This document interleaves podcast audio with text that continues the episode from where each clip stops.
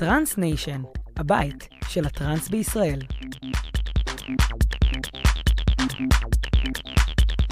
אז אה, מנומס, ירושלמי בן 21, מה העניינים? מה המצב? נעים להכיר. אז- מה קורה? הכל מעולה, כיף כן. להיות פה. איך הייתה הנסיעה לפה? בסדר במזג האוויר. הזה? הייתה קצת קשה עם כל הזה בהתחלה, אבל עברה טוב. עברה טוב, עברה הגיע בסדר. אלינו לדרום האדום. אה, איך התחיל הרומן שלך עם אה, עם מוזיקה? אני מוזיקה מגיל מאוד צעיר, את האמת. אה, מאז שאני זוכר את עצמי ילד, הייתי חוזר אחרי הגן והולך כזה ומנגן על כל מיני תופים מאולתרים. על אה, הסירים של אימא. סירים, כל מיני תופים שההורים היו קונים לי כשהייתי קטן, והייתי מרכיב מזה איזה מערכת, ואני זוכר שזה פשוט לאט לאט התפתח אה, עם הזמן לשירה, אפילו עם קצת ריקוד כשהייתי ממש ילד, ו... ופסנתר, גיטרה, עם הזמן, כאילו זה תמיד היה חלק מה... רגע, זה התפתח גם ל- לשירה? הייתה... הייתי תקופה ארוכה בפיתוח קול, כמה שנים, זה בעצם היה הכלי הראשי שלי. וואו. אה, כן, הייתי אוהב לשיר בטקסים, ועשיתי רסיטל בשירה גם, בסופו של דבר. מה זה אומר רסיטל למ- למאזינים שלא יודעים? רסיטל זה מבחנים כאלה, כמו סוג של בגרות אה, Hmm. בשירה. אז היית במוזיקה. בעצם. שמתי כן. לב שכאילו האומנים שניגנו בתופים, הם מביאים את זה למוזיקה שלהם בטראנס, שניגנו בגיטרה הם מביאים, או בפסנתר, אז שירה. אתה גם מביא את זה לתוך המוזיקה שלך, לתוך הטראנס? קודם כל, אני חושב שכל ידע זה משהו שאתה בסוף מגיע ומכניס אותו למוזיקה, וספציפית שירה זה משהו שנכנסתי לכמה טרקים שלי, לא הרבה יודעים את זה, יש נגיד ב Stars איזה קטע של שירה, וואלה. voice, שהוא ממש קטע כזה של אה, שירה. איזה מגניב זה, כן. כאילו, שלא יודעים את זה? זה- לא אה, יודעים את זה. אתה מסמפל את זה. כן, לפעמים זה ממש הקול שלי, כאילו עם איזה ריברב, אבל... איפה אתה אה, מקליט, נניח, את עצמך? פעם היה לי מיקרופון אה, יחסית לא מאוד אה, מקצועי, עכשיו יש לי כמו זה שיש לנו פה אה, באולפן. משהו בסגנון, כן, משהו בסגנון. הייתי מקליט עליו אשכרה דברים כאלה, ועם הזמן והאולפן קניתי קונדנסר אה, ברמה יותר Hmm. גבוהה, ומקליט, אותו דבר. אז מה, מה היה הרגע שאמרת, יאללה, לא בא לי יותר לשיר, לא בא לי זה, בא לי לסובב את זה ולהפוך את זה לטראנס, למוזיקה אלקטרונית. את האמת שאף פעם לא הפסקתי עם השירה, זה תמיד משהו שכזה יותר למגירה, אבל uh, המוזיקה האלקטרונית זה משהו שגם היה חי בי הרבה זמן. הייתי עושה כל מיני... קודם כל, כל הפרויקט הזה מנומס התחיל בעצם עם עוד uh, בחור, עם שותף, uh, שעם הזמן הוא ככה החליט שדרכו לא במוזיקה והמשיך למקומות אחרים, אבל אנחנו בעצם התחלנו מכיתה ו'. כן, מנומס התחיל בתור פרויקט, בתור צמד. כן, זה, זה בעצם כל החברות בינינו התחילה את העניין הזה של מנומס, כי היינו עושים כל מיני בת מצוות ואירועים פרטיים אה. כדי-ג'יי, ממש כדי-ג'יי. באיזה גיל? די-ג'יים של... אה, זה כבר, זה התחיל מאזור כיתה ו', כזה. האהבה לעניין הזה. של אה, להופיע כדי-ג'יי. כל כן. המערכות, כל הזה, מאיפה גנבתם? הבאנו את זה ביחד. השקענו חלק מהכסף ביחד, והחזרנו את זה, אני חושב, פה, שם, אתה יודע. גם יחסית מהר החזרתם את זה, את ההשקעה? לא, לא חושב שממש מהר, אבל אה, זה היה יותר בשביל האהבה הזאת לעשות... אה, אז שני ילדים, כיתה ו', שזה התחיל בעצם, אמרתם ביחד, בוא נקרא לעצמנו מנומס. מה זה מנומס? אז את האמת? שזה התגלגל כמה שלבים כזה של קודם כל, אני גם תמיד הייתי יוצר בפרוטי לופס מאוד חזק, הייתי מאוד אוהב את היצירה במחשב, וממש מאז שאני זוכר את עצמי, במקום לשחק הייתי, או לראות טלוויזיה, באמת הייתי הולך ישר לפרוטי לופס וחופר על זה כל היום, והיינו מתחילים לעשות uh, סוג של EDM כזה בהתחלה, מוזיקת, מה זה EDM? אה, מוזיקת מועדונים כזה, רמיקסים. אה, דיפ האוסים כאלה? אה, בוא נגיד משהו בסגנון יותר אלקטרוני, כי אני לא ממש יכול להגדיר את זה כמשהו מוגמר, כמוצר מוגמר, אבל uh, עם הזמן זה התגלגל, ובאזור 2013 אה, החלטנו לפתוח את הפרויקט מנומס ולהתחיל uh, לשחרר פסייטרנס, ושם זה בעצם התחיל. שב-2013, בן כמה היית? אני חושב שהייתי בן 14 ב-2013. אני מזהה פה מכנה משותף עם אה, טרוניק. הרבה אומנים. גם, אחי, הרבה גם אומנים, גם כן לירן מ-all in one, גם כן סיפר שככה הוא היה גם משחק על המחשב והיה עושה את ה... זה היה אפילו אצלו במשחקים, הוא אמר, כן, בתיקייה של. המשחקים, הוא אמר. אמרתי לך מקודם, אני הלכתי למסיבות מ-2010, בתקופה בערך שהתגייסתי לצבא, ואני אגיד לך את האמת, אל תיעלב, אם הייתי הולך עכשיו למסיבת טראנס, ובא ועולה ילד בן 14 ומתחיל לנגן, הייתי מסתכל על זה קצת בעין עקומה, הייתי אומר, מה, מה הילד הזה עושה פה? מה הוא קשור? נתקלת קצת בתגובות כאלה אה, שלא הבינו? כן. כמובן שלאורך הזמן אתה גם נתקל בהרבה ביקורות, אבל סך הכל בסצנה הזאת של טראנס, אני חושב שברגע שנכנסתי, גם כבן אדם צעיר, כילד צעיר, היו מקבלים את זה שמישהו בא להביא פה משהו שונה, אתה מבין? היו מכירים מראש את השם מנומס כזה, והיו רואים שבאמת משהו שם מנסה לגעת. ומה היה הרגע שלך, הקיק הגדול, הקפיצה הגדולה? איפה זה היה? אני חושב שזה היה באזור 2016, באמת הייתה שם איזושהי קפיצה רצינית בהופעות, ממש לקראת הגיוס, ואז אפינס גם יצא באמצע 2016, ומאז זה כבר uh, נהיה משהו אחר. של אפינס, והיית בעיקר, ב... היית רק בארץ באותה תקופה, ניגנת רק עד בארץ. עד 2017 אני הייתי, ניגנתי רק בארץ. אז קח אותי לרגע שאמרו לך, מת... ההופעה אחרי זה הייתה בחו"ל, זה היה בברזיל, נכון? אה, ההופעה הראשונה בחו"ל הייתה לישראלים בפלאיה, במקסיקו. בפלאיה. כן. ומשם מהר מאוד מצאת את עצמך כבר uh, בבמות בחו"ל. זה התקדם בצורה דווקא מעניינת, כי אחרי זה זה דווקא היה, חודש אחרי זה היה צרפת, ואז חודשיים אחרי זה הודו, ואז בעצם רק ב-2018, בפברואר 2018, הגיע הברזיל הראשון, שברוך השם, מאז אנחנו באמת הרבה שמה. מגיע לשם. איך ההורים הגיבו, אתה יודע, כאילו, התחלת רק בגיל 14, גם לנגן. איך ההורים שלך הגיבו לזה? ההורים שלי, למזלי, תמיד תמכו בי, אבל בשבילם זה היה מוזר קצת. הייתי צריך לתת להם כל מיני הסברים ללמ, לאיפה אני הולך ולמה, ולמה זה לא במקום סגור, או כל מיני דברים כאלה, אבל באמת יש לי מזל שההורים שלי גם תמכו תמיד בדרך, וסמכו עליי גם כבן אדם, שאני עומד בהכל, ו... ועכשיו... כן, אתה משדר וייבים שאפשר לסמוך עליך, אני... מקווה. רגע, אבל אני רוצה לחזור איתך רגע לברזיל. אמרתי לך את זה גם מקודם, שיש איזה, כאילו שאני חשבתי שישראל היא המעצמה של טראנס, שהייתי באיזה פסטיבל באוסטרליה, אמרו לי, אה, אתה ישראלי, אנחנו מתים על ישראל, אתם עושים אחלה מוזיקה, וככל שאני עושה יותר רעיונות ואני שומע יותר קולות, אני מבין שברזיל נותנת fight, ושם נמצא בעצם מעצמה ענקית של טראנס. כל הישראלים כמעט שם היום בברזיל, נכון? המון אמנים. המון, המון. אני חושב שאני די צעיר להגיד מה היה לפני, בוא נגיד, שבע שנים בהשוואה לעכשיו. אני פשוט יודע שכרגע הסדר גודל שלה במדינה הזאת בברזיל, פשוט זה מדהים איך שכל סופה שיש לך מלא מסיבות, ופשוט כל כך, זה פשוט הסדר אבל גודל. אבל מה השינוי שהם עברו שם? אתה יודע. יכול להיות שהתפיסה, שהיא מעבר, התפיסה התקשורתית, התפיסה שמבחינת המדינה, אני מסתכלים על זה אחרת. אם פה בארץ זה סמים ו...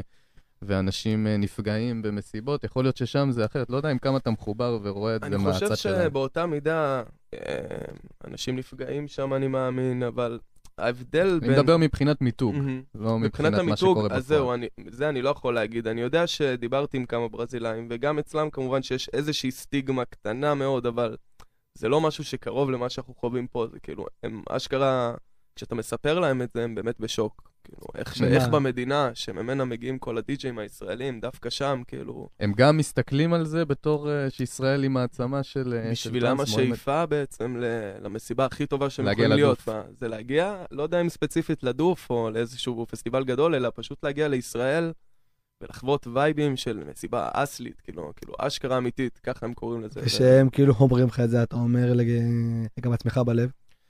בלב יש איזו צביטה קטנה, כי כמובן שעדיין קיימות פה הפקות גם קטנות וגם גדולות שהן מדהימות, אבל המצב בישראל לדעתי יכול להיות הרבה יותר פורח ממה שהוא עכשיו. איך?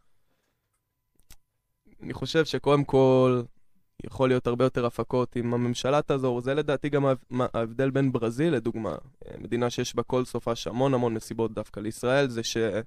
מביא הרבה תיירות בטח גם. זה אני לא בטוח יחסית לגבי תיירות, אני יודע שאם זה יקרה בארץ זה בטוח יעזור לתיירות. שם אני לא בטוח איך זה עובד עם התיירות, אבל בארץ זה יכול להביא המון המון אנשים שישמחו לבוא ולחגוג לטהרת ה-good vibes. כאילו, מה זה מסיבות טראנס בסוף? זה להפיץ אנרגיות טובות, אז... איזה, איזה פסטיבלים יש שם? נעשה קצת סדר למאזינים של בברזיל, איזה ואיזה סדרי גודל גם. זה יכול להגיע מפסטיבלים של 500 איש, זה יכול להיות 1,000 איש במועדון, זה יכול להיות בטבע. רוב המסיבות שם, יש, זה פשוט, הכל שונה, אתה מבין? יש לך כל כך הרבה, אבל יש שם גם הרבה גדולות. זה יכול כן, להגיע ל-50 אלף. 50 אלף. יכול להגיע, הנה עכשיו היה בסאו פאולו, Mundo Psychedelic, שזה אחד הגדולים בדרום אמריקה בז'אנר. שאתה ש- ניגנת שם. ניגנתי שם, את האמת. במה, אני חושב הבמה בין הגדולות של הפסייטרנס בעולם, מבחינת הגודל של הבמה. אה, באיצטדיון, ממש מגניב. זה, וואי, זה. פשוט משתנה ממקום למקום, אבל מה שבאתי להגיד מקודם, ההבדל בין שמה לפה זה ששם אני חושב שהפרוצדורות לעשות פסטיבלים זה פשוט יותר, יותר נוח, אתה מבין? כן, הרבה יותר. זה הרבה קל. יותר פשוט, אני חושב הרבה פחות כסף, אה, משטרה לא דורשת כל כך הרבה. וברוך השם, תראה איך סצנה, איך, איך הכל בוער שם, ולא שמעתי שמישהו נפגע בצורה כלשהי. אתה עומד על הבמה שם, בסאו פאולו, כמו שאמרת. הכי ענקית שהיית עליה, וגם כן אחת הכי גדולות בעולם. ומה עובר לך בראש? אמ, המון הערכה. לפוזיציה שיש לי לבוא ולהעביר את האנרגיות האלה אה, לכל כך הרבה אנשים, במקום שהוא מאוד מאוד רחוק מהבית שלי, מאיפה שיצרתי את הדברים האלה. אז אה, כן, זה מטורף. זה הרגשות שקשה לתאר אותם, אבל זה באמת, אה, סוג, ממני זה מגיע מבפנים סוג של הערכה מאוד מאוד גדולה לסיפור הזה. אשכרה כאילו רואה את זה, מגיע את הדרופ, עוד שנייה, אני הכנתי משהו שהולך להקפיץ פה 50 אלף איש, אני רק מנסה זה לדמיין את זה. מטורף, וזה- אני כן. לא... אה, אז מה, מה דומה הסצנה של אה, בברזיל לארץ? אה, אם כאילו יצא לך, רוב המסה שאתה, שאתה מופיע היא בעצם ב- בחו"ל, נכון? כרגע זה ככה. כרגע אני מופיע יותר בברזיל, אה, בכל מיני מדינות שונות, אה, טפו טפו טפו עם הזמן נפתחות, ורוב העבודה ש- כרגע בחו"ל. זה שנפתחות דלתות בחו"ל זה לא אוטומטית אה, פותח דלתות בארץ? אה, כשחושבים על זה, זה דווקא סוגר לך סופש פה, סוגר לך פה שתי סופשים שאתה לא נמצא בארץ, אז אתה לא, לא יכול להופיע פה בעצם. אתה מבין? אז זה כאילו... אם אתה גם כן מופיע שם, באיזה התדירות אתה גם כן סוגר לך את... נראה לי? לא, זה תשאל את? השאלה שוב. עכשיו, כן. אם אתה שם, באיזה גם כן תדירות אתה מופיע? או של כמה? אחת אה, ל... זה יוצא פעם בחודש, אה, פחות או יותר. פעם בחודש שזה... זה הלו"ז פחות או יותר של... אה, אז אם עכשיו אתה גם כן טס לשם, אז זה לפסטיבל אחד, ואז אתה חוזר לארץ, או שיחזור? אז יכול להיות שלושה פסטיבלים, אה, יכול להיות שני פסטיבלים, יכול להיות גם טור של... אה, שמחובר לעוד מדינות. וש... רוב הזמן זה שתי סופשים. סופש שתיים, שלוש גג, כאילו, אני לא נשאר שם יותר מזה ברצף. ושאתה שם, אתה יודע, בעצם זה לא הארץ שלך, זה לא השפה שלך, זה לא החברים, אתה שם לבד. קח אותי רגע למלון אחרי הפסטיבל, מה עושים? בכללי או כן. בפעם, בפעמים הראשונות? גם בכללי, אתה יודע, בכל פעם שאתה שם, אתה לבד, זה רק כאילו אתה ו... כן, אתה אתה. מגיע לשם לבד, או שאתה אומר לבוקינג, אני רוצה לבוא עם עוד חבר? אה, את האמת שיש שם הרבה די-ג'אים פשוט ישראלים, כל הזמן בסאו פאולו אנחנו, כזה יש לנו איזה חברונת כזה ביחד, יוצאים, מי שנמצא באים, אוכלים, יושבים קצת, משמיעים מוזיקה, מדברים. קבוצות וואטסאפ שלכם, יש לכם קבוצות יש, וואטסאפ? יש קבוצות, יש עניינים, מדברים שם, ו... כן, שמע, זה... מתראים משמיעים שם הרבה, קצת אה, כן. מוזיקה אחד לשני. כן, חולקים קצת וייבים, סך הכל זה אנשים שעוברים את אותו הדבר כמוך, והם בדיוק באותה פריקה כזה של אחרי הפסטיבל, מדברים על מה היה. כן, בטוח ו- זה גם לשמוע את זה. אני נגיד שאני שומע עכשיו תוכניות רדיו, דברים של אנשים, אני כבר אוטומטית שומע את זה באוזן מזוינת. אני ישר, הוא היה צריך לעשות את זה ככה, הוא היה צריך קצת לעשות את זה, לפייד את זה- יותר. זה הבעיה עם אומנים, אומנים ישר חושבים מה אני הייתי עושה, אתה מבין? אבל uh, זה משהו שונה, זה. כשמשמיעים מוזיקה, כאילו, אבל... Uh, לא, סך הכל זה אחרי אחרי ההופעות, אתה פשוט חוזר, נרגע קצת. מי איתכם שם בתוך החבורה הזאת? מי... איזה אומנים? וואו, יש כל כך הרבה, אני לא יכול לתת לך, כאילו, אנחנו שם עשרות. וואי, איזה זה- כיף זה. כאילו, כל פעם זה מישהו אחר, אתה יכול לפגוש שם פתאום חברים אחרים. זה... בוא תספר לנו קצת על, ה... על הדברים עכשיו שאתה עוסק, עם היצירות שלך, שת"פים, מה, מה הולך עם אולי להגיע. לואנה היה לך כן. טרקסטים ביחד. אז עם in One באמת זה טרק אה, מאוד מיוחד, התחלנו אותו, אני חושב, באפריל, אחרי שנפגשנו פעם ראשונה, אני חושב שנפגשנו פעם ראשונה בדצמבר, איפה? אה, בברזיל. נפגשתי עם לירן פעם ראשונה שם, יניר לא היה, ואז באפריל היה לנו טור שלושתנו ביחד, והיה באמת אה, היכרות אה, מדהימה, ככה... שם התחיל סיפור האהבה, סיפור. החברות, ה- כן, סיפור האהבה הגדול שלי איתם, כן. ו... ואז התחלנו את הטרק, ופשוט זו הייתה התגלמות ה-good vibes, ישבנו ביחד, והכי בצ'יל ובכיף, ולנסות להביא איזשהו משהו שונה, והכל פשוט הסתדר שם באופן אה, מדויק מבחינת ה... מה שרצינו להעביר, וזה השת"פ שעכשיו עבר. אה, ממש טרק אה, כיף. אה, מבחינת טרקים, יש לי עוד הרבה טרקים לבד, אני, הלו"ז שלי שאני מנסה פחות או יותר לשחרר זה כל חודש, חודשיים, אני חושב שזה חשוב. כל אה, חודש, חודשיים להוציא סינגל. אני מנסה, אני מנסה, וכרגע אני מצליח לעמוד בזה. אה, מנסה להשקיע בכל סינגל ברמה, באמת, אני עובד עליהם המון המון. ואני מקווה שאנשים יופתעו ממה שיגיע. אני באמת אה, ישבתי, למדתי הרבה, ניסיתי להביא דברים קצת שונים. אה, מקווה שבאמת זה, יאהבו את זה. בטוח שיאהבו את קח זה. אותי לאיך אתה עושה טרק מהרגע הראשון שלך בלילה, שאתה גם כן חושב עליו, והוא כאילו עולה לך לראש, עד הרגע שאתה שם אותו במסיבה. תן לי את כל אה, הלידה של טרק, איך זה. קורה. תשמע, זה סיפור ארוך. יש לנו מספיק זמן, אה, יש לנו- אין בעיה. בשבילך, אה, עד- אני צוחק, אבל... עד אה, אמצע הלילה.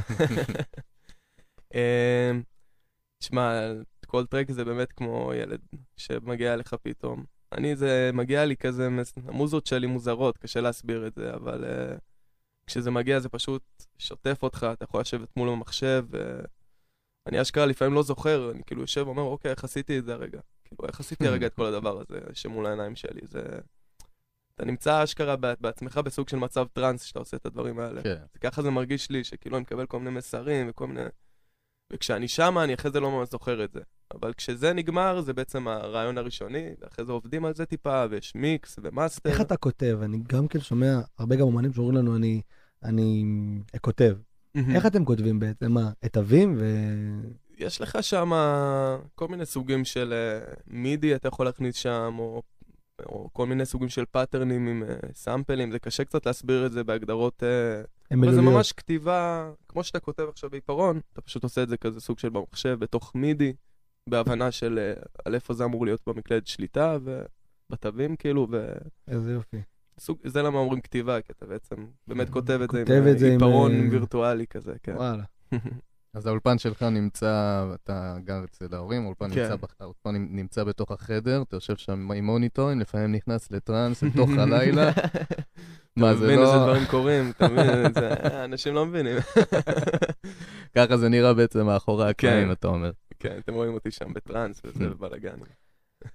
כאילו מה, אחר אתה יכול לשבת על טרק יום וגם כן על טרק שבוע לפעמים? איך זה עובד? וואו, שבוע. לא, נראה לי שבוע זה קצת. שבוע זה קצת. יחסית לא, אצלי זה מתפרס על הרבה מאוד זמן, לפעמים טרקים יכולים להימשך אצלי שנה.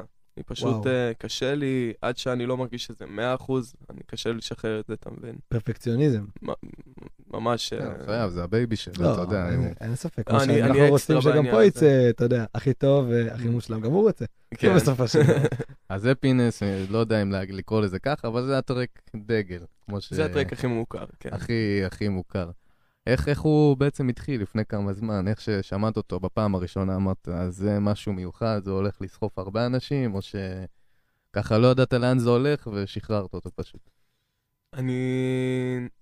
אני, אני לא זוכר את הרגשות המדויקים שהיו לי באותו זמן, אבל אני כן זוכר שאמרתי, אוקיי, זה משהו שעומד לעשות משהו. כאילו, ידעתי שלא, זה לא יעבור ככה חלק. מישהו, הולכים להגיד על זה, כאילו, זה טוב, זה לא טוב, אבל זה לא טרק שאפשר לעבור, פשוט לשמוע אותו ולהגיד, אה, וואלה, טרק רגיל. אז ציפיתי כבר לאיזה משהו, אבל לא ציפיתי ל... סדר גודל הזה, אבל ציפית, אתה יודע. ממש לא, זה... כל היום גם מסיבה בארץ, נראה לי. כש, כשזה מגיע. פתאום למיינסטרים, אתה פתאום מנסה להבין אה, איך, איך, איך כאילו מה שבניתי פה מתאים למסגרת כזאת דווקא, וזה מדהים, אתה מבין? כי אז אתה מבין שמה שאתה עושה הוא אוניברסלי, וכשאתה עושה את זה מהלב, אתה פשוט אה, אומר, אני על הדרך הנכונה אם ככה. מה זה אומר אה, המיינסטרים, גם בעיניך? כי תשמע, שום תחנת רדיו, שום תוכנית רדיו, חוץ מאיתנו, לא מביאים לכם במה. זה כואב באיזשהו מקום? אני לא חושב שזה כואב, כי טראנס תמיד היה... זה לא כואב ברמה כזאת של אפשר להגיד, וואו, למה לא, לא משדרים אותנו בשום כן. מקום? כי תמיד טראנס היה סוג של אנדרגראונד, זה לא שזה תמיד היה ב main וב... חלק וגם- מהקסם שלו גם. זה, כן, לדעתי זה גם חלק מהווייבים, כאילו, קצת אנדרגראונד כזה, שלא בפרהסיה שכולם אה, יכולים לראות את זה, אבל אה, זה כן כואב שלא נותנים את הכבוד שראוי, לדעתי, לכל הדברים הטובים שהאומנים בארץ עושים בעולם, אתה מבין? כל כך הרבה כן, דגלי, דגלי ישראל בדיוק, ברחבות, אתה זה... מבין, זה עצוב, כאילו, ואין לכם פה במה בעצם, חבל. מעבר לבמה, אני חושב שזה פרויקט מדהים, כי אתם פתאום נותנים קול גם לעניין הזה. אה, מגיע לאומנים בארץ אה, הכרה מינימלית, לדעתי, לפחות מהמדינה. רובנו, רובנו מרגישים חצי עבריינים כזה, הולכים למסיבות, לא מאושרות וזה, אתה יודע, כאילו מה שעשו מאיתנו, בסך הכל אנחנו רק רוצים אה, לעשות מוזיקה. ההרגשה הזאת היא, היא גם כן לא גם נעימה, אתה יודע, שאתה בא למסיבה בסופו של יום, ואתה אה, עושה איזה משהו שהוא לא חוקי, כאילו. תראה, בסופו של דבר המסיבות האלה, אין מה לעשות, הן לא חוקיות בהגדרה שלהן לפי החוק. אה, אבל אני חושב שאם היו עושים את ה... במדינה את הדברים בצורה קצת יותר נאורה, והיו כן. באמת רוצים להכניס פה את העניין הזה לחוק, וכדי שבסוף אנשים באמת אה, יוכלו לקטוף את הפירות מהעניין הזה, אתה מבין? שיהיה להם מקום אה, לרקוד, מקום לבוא- לעשות מוזיקה ולנגן אותה.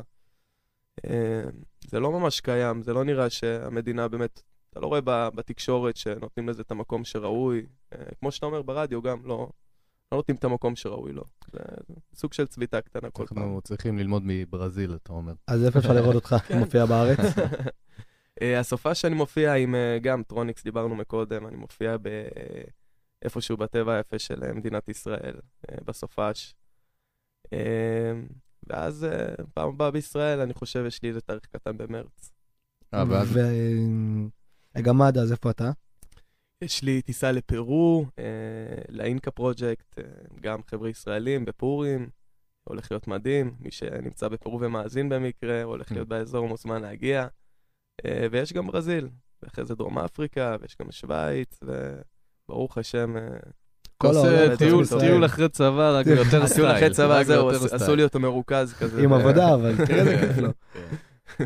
היה היה לנו עונג, מנומס. אה, תודה רבה. תודה רבה לך. תודה תודה רבה רבה. לכם. אה, אנחנו סיימנו את התוכנית.